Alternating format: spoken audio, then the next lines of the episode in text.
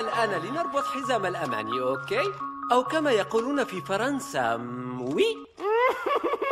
ستكون ثمان ساعات طويلة عزيزي اربط الطفل في مقعده أو متى استيقظت تم بدل معي وسأربط حزامك أفعل ذلك ها ها ها ها عليك أن تهدأ